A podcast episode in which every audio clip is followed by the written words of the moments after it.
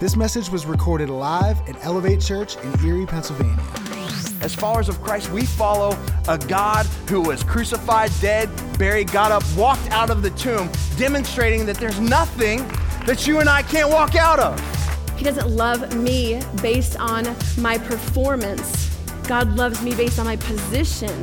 It matters so much that we imitate Christ and we live out those principles. There's nothing that you could do. There's no great sin that you could have ever committed that would be a barrier between you and Jesus. To learn more about Elevate, how you can get connected, or how you can support the work that Elevate is doing in Erie, visit elevateerie.tv. But I do want to talk about the way you respond to maybe tragedies, the way you respond to maybe hurts in your life, the way you respond to maybe someone's actions didn't line up with their words. You know, they said one thing, they did something else. The way you respond to that largely depends on your point of view. Largely depends on how you frame the world around you, what it is that you're looking through. And so I want to look at some scripture today found in Philippians. And I'm praying that this really helps to give you and I an accurate point of view. The book of Philippians, let me give you a little bit of context, because the right context will help give us the right point of view. Paul planted this church, and this is a letter to this church. Paul planted a lot of churches. Paul was an apostle, which means he had the gift of leading and planting churches, all right? He was an apostle of Jesus Christ, and he would move around planting this church and that church and going there and raising up leaders, equipping people to do ministry. And he planted this particular church in Philippi in the year 52 AD. So this was 20 years after the death, burial, and the resurrection of Jesus. And the thing that's different about this letter is Paul loved this church. Like, he loved all the churches, but he really loved this church. He had a special place in his heart for this church. Like, if you read some of the other letters that he wrote to churches, like, the churches were messed up. They were dysfunctional. In fact, there is no such thing as a perfect church, all right? This is not a perfect church. If you ever, find the perfect church, don't go there, because you're going to screw it up, all right? So there's no such thing, all right? Church gets messy. Church is a bunch of imperfect, flawed people trying to worship a holy, perfect God. And a lot of times, let's just be honest, we mess it up. We get in the way of that. But Paul really loved this church. And as we read through this letter, you're going to see this deep affection that he has for this church, primarily because at one point, Paul found himself in significant financial need. And this church reached out to him. This church blessed his socks off. They gave him this love offering. Normally, he would not accept it, right? He was too proud to do that. Oftentimes, he'd say, hey, man, I didn't impose on anyone. I was never a burden to you. I always worked for myself and got things done. But because of the relationship with this church, he took the money. And this letter is a heartfelt, emotional thank you to what the church has done for him. And along the way, he throws a little gentle kind of correcting going on in this letter as well. And as we read this, you're going to find that throughout this letter, there's this unmistakable theme that rises to the top, and that's the theme of joy. Joy. The word joy or rejoice in some form happens about 19 times just within this letter. And we're going to see that there's this unbelievable joy that comes from a guy who may not have had so much reason to be joyful. Because I'm gonna give you a piece of information, accurate information, that's gonna help give you and I an accurate point of view. How many of you know it's important to have the right information, especially when you talk about people, right? How many of you know that person that the first time you met them, you thought, they're a jerk. They're stuck up, they're snobby, they're rude, or even worse yet, they're passive-aggressive. I hate that one, right? They're passive-aggressive, they're rude. How many of you know that person? Don't nudge them, don't point. You're like, I'm sitting next to him right now. But what about when you start to learn about how their past has shaped them? You start to learn about the things that they've gone through, or maybe even what they're going through now, and you find out that there's something going on in their life that's kind of made them that way. Maybe they're more guarded. Maybe they're more, take a defensive posture. Now all of a sudden you're like, wow, I didn't know that about you. And now they're not the jerk, you're the jerk, right? Because you thought that about them. Or maybe say you have a bad day. You're going to work, you're late, traffic, is terrible. You're going to GE, you're stuck by a train, right? You're already late. You're like, man, I can't believe this. Maybe you're having a bad hair day. Nothing's going right for you at all. But then you get there and you find that other person that's having a really bad day, having a tragedy, something that's really going on in their life. It changes your point of view. And within this story, man, I want to give us an accurate point of view in what's going on. Because Paul writes this joy-filled letter from prison. He writes this letter that's filled with joy from being chained 24 hours a day. In fact, in Acts chapter 28, we find that Paul was imprisoned in Rome for 2 years. 2 years, 2 complete years, chained up, locked up 24 hours a day to a Roman guard, right? He always had this desire in his heart to preach the gospel in Rome, yet he finds himself imprisoned in Rome instead. So how can a guy in this environment write such a joy-filled kind of letter? Well, it happens when you and I get a right point of view. And we're going to watch that even in the middle of great trial, you can experience great joy. So let's read this, Philippians chapter 1, starting in verse 2. This is Paul writing to this church. He says, "Grace and peace to you from our God, our Father, and Lord Jesus Christ. I thank my God every time I remember you." He loves this church. You can almost feel it. "In all my prayers for all of you, I always pray with joy because of your partnership in the gospel from the first day until now, being confident of this, that he who began a good work in you will carry it on to completion until the day of Christ Jesus." Verse 7 says, "It is right for me to feel this way about you. You know how I feel about you. You know how much I love you and care for you. It's right for me to feel this way about you since I have you in my heart. For whether I am in chains," doesn't matter. "If I'm in chains, if I'm a prisoner, if I'm defending or confirming the gospel, all of you share in God's grace with me." He says, even if I'm locked up, doesn't matter. It's not going to ruin my day. Even if I'm locked up, if I'm in chains, if I was Paul, I gotta be thinking, man, I would love to be free. I wish I was free to be out preaching the gospel. I would have to imagine that Paul wishes something was different in his life. Let me ask you the same question. How many of you, be honest, you wish that there was something different in your life right now? Yeah, a lot of us. And I'm not talking about maybe a physical attribute or anything like that. Just maybe it's a circumstance. Maybe it's a situation. Many of us in this room, we wish that something was different. That maybe we didn't go down a path that we went down. Maybe we didn't make a decision that we had made. We wish something was different. I remember growing up, I always wished I was older, all right? Like, because old people could do cool stuff. They could drive, right? They could go out on dates, they could do all this stuff. Man, I always wanted to be older, but now that I'm older, I want to be younger, right? Now that I'm 27 years old, I wish I was... It's not supposed to be that funny. You're supposed to be like, maybe not. No, I wish I was younger. It's like we're never satisfied, right? We all have something in our life that we wish was different. That we wish we were maybe in maybe for you, you'd say, man, I wish I was doing a different career. I wish I had a different career. This work that I'm doing is not fulfilling. I don't like the people I work with. I wish that was different. Maybe you would say, man, I wish I lived someplace else. I say that about every, February, March in Erie, Pennsylvania. I wish I lived someplace else, right? It just drags on. But maybe you wish you were someplace else. Maybe you lived in a different community. Maybe you wish you had a different set of friends. Maybe you wish something was different in your life. I talk to people all the time who say, man, I wish I was married. Because if I could just get married, that would fix all my problems. Like the married people know that's not right, right? You guys know that's not true. That's one sinful person marrying another sinful person, and you're trying to make that work. That's hard to do. Or maybe you'd say, man, I wish I had kids. I'd do anything to have kids. And then there are some parents in this room be like, I wish I'd do anything to have different kids, than the ones that I have. We all wish at times there was something different in our life. Here's a thought I want you to write down that I learned from Craig Groeschel. He says this: we all have a what, but don't understand the why.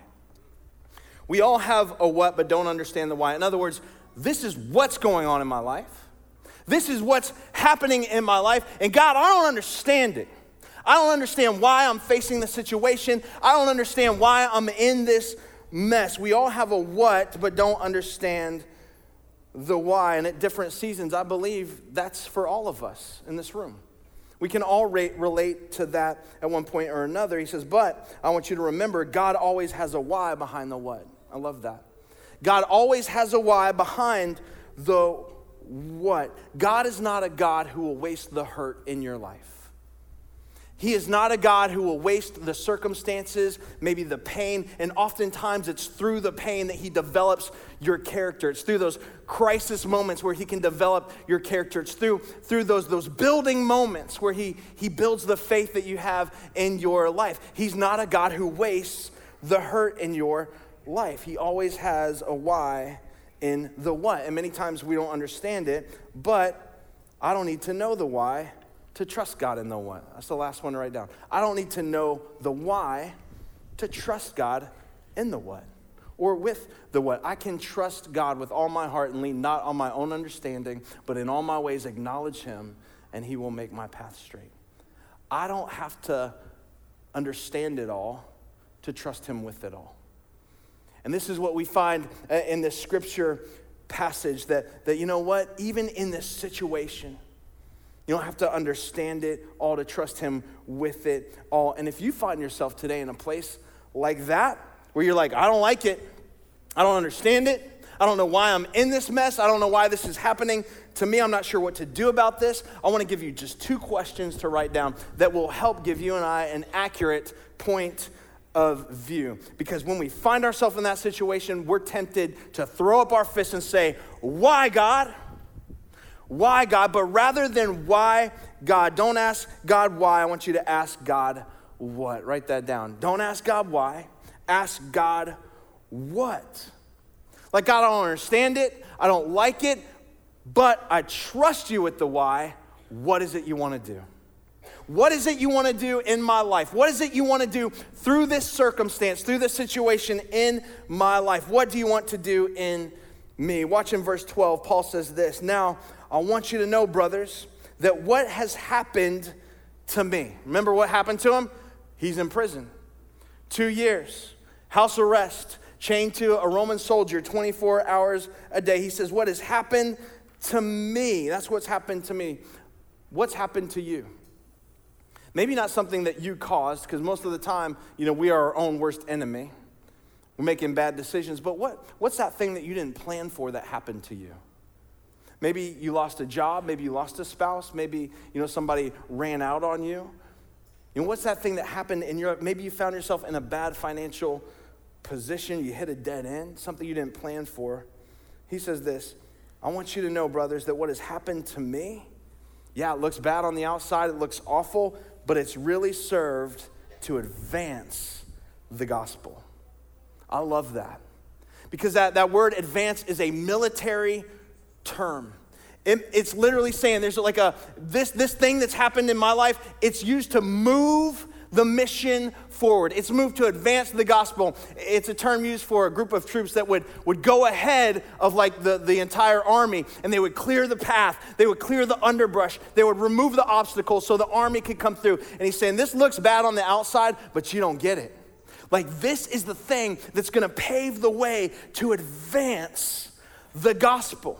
That was my goal in the first place. God is going to do something amazing through this. What's happened has served to advance the gospel. You and I are going to find ourselves in that same place going, I don't see it. This isn't good. I don't understand it. I don't feel his presence in this. Why is this happening? But in those moments, I encourage you to stop, to ask the question, God, what?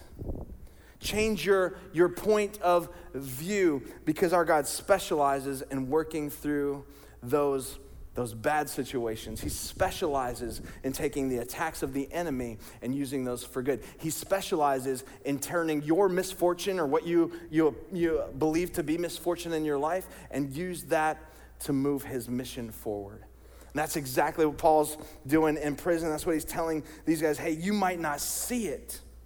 You might not see how we're gonna get there, but these obstacles are really great opportunities. We serve a God who takes what we believe are setbacks and turns them into set-ups. And he'll do the same in your life. But the problem is, we don't always see it, do we? We don't always see it. And maybe sometimes we're too busy asking why rather than what. How many of you remember, how many of you are old enough to remember those 3D images called Magic Eye? And you would admit that you're old enough to remember. All right, a few of you. Listen, the rest of you, man, I just don't even know what to do anymore. I just don't even know. I remember the first time I saw one of those 3D Magic Eye images. Like, it's a computer-generated thing that if you're supposed to be able to stare into it and an image pops out, okay? So you guys know what I'm talking about, even if you've never seen it? Okay, play along in church, all right. And so I remember somebody saying, hey, man, you got to check this out. So I go and I'm looking at it, and I'm like, I don't see a thing, right? And then all my friends are coming up. They're like, oh, that's so cool. That's so awesome. And I'm like, you guys are all liars because there's nothing here in this image at all, because I was focusing on a specific point.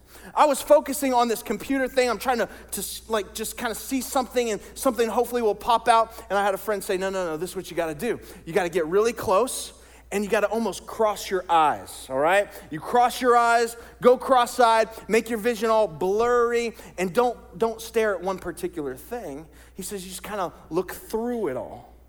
Look through this thing, and eventually you'll see it. So I just remember doing that, man, just kind of crossing my eyes, and I could never do it, but after I learned it, I could see them all the time. Like, I could beat you, in seeing these things, all right? I'm that competitive.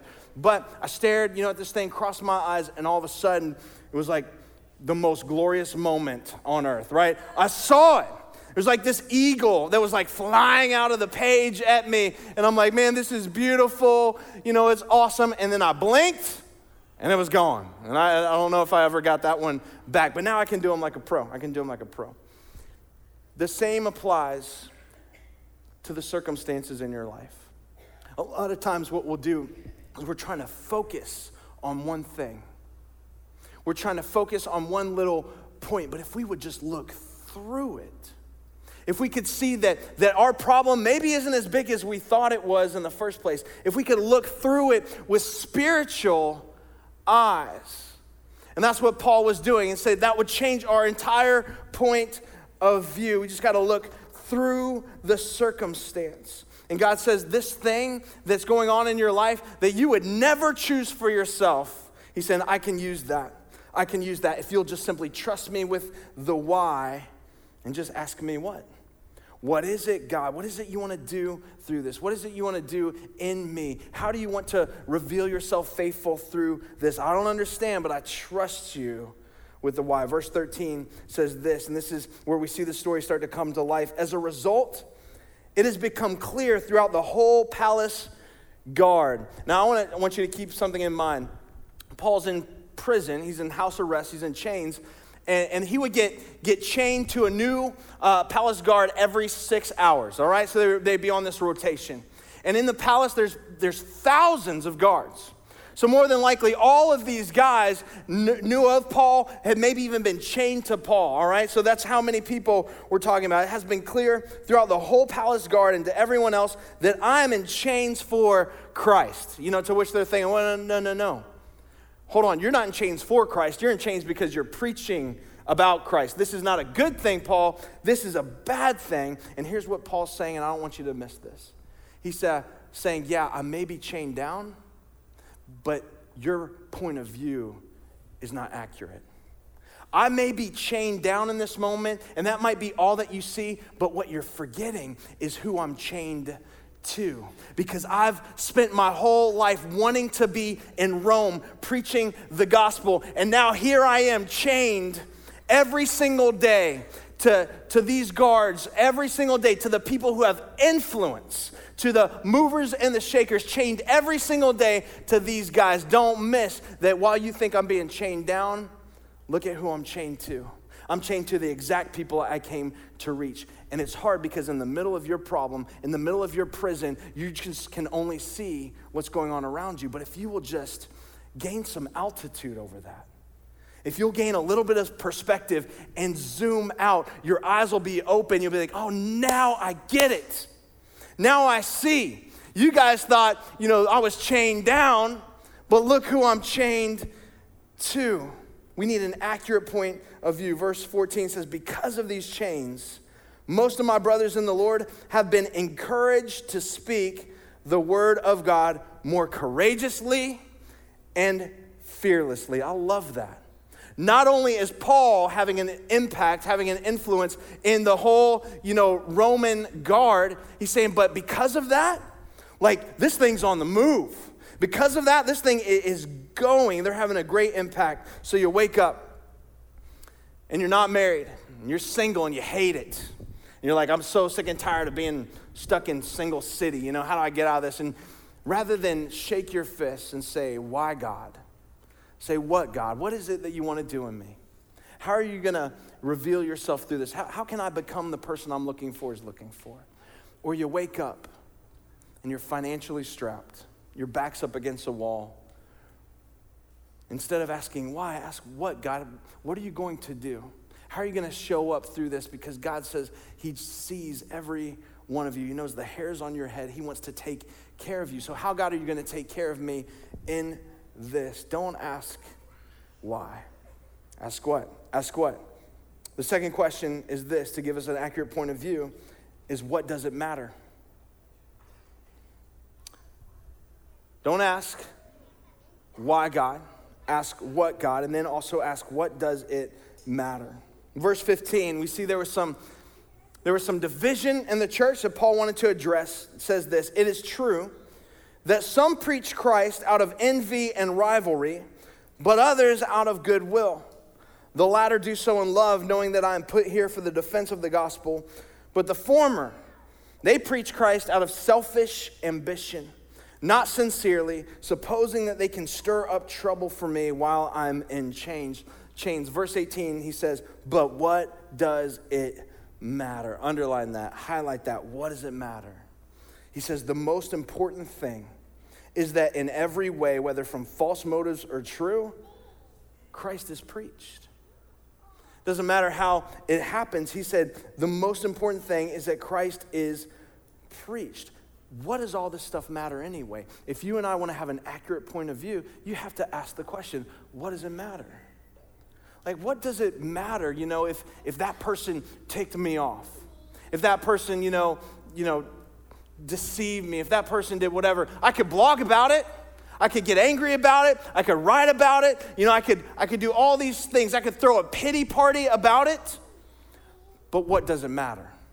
Does it really matter? What is most important, he says, is that Christ is preached. Sometimes when you get in that place in life when things are just really bothering you and you're trying to decide how you're going to approach it, how you're going to move forward, I encourage you to ask that question, what does it matter?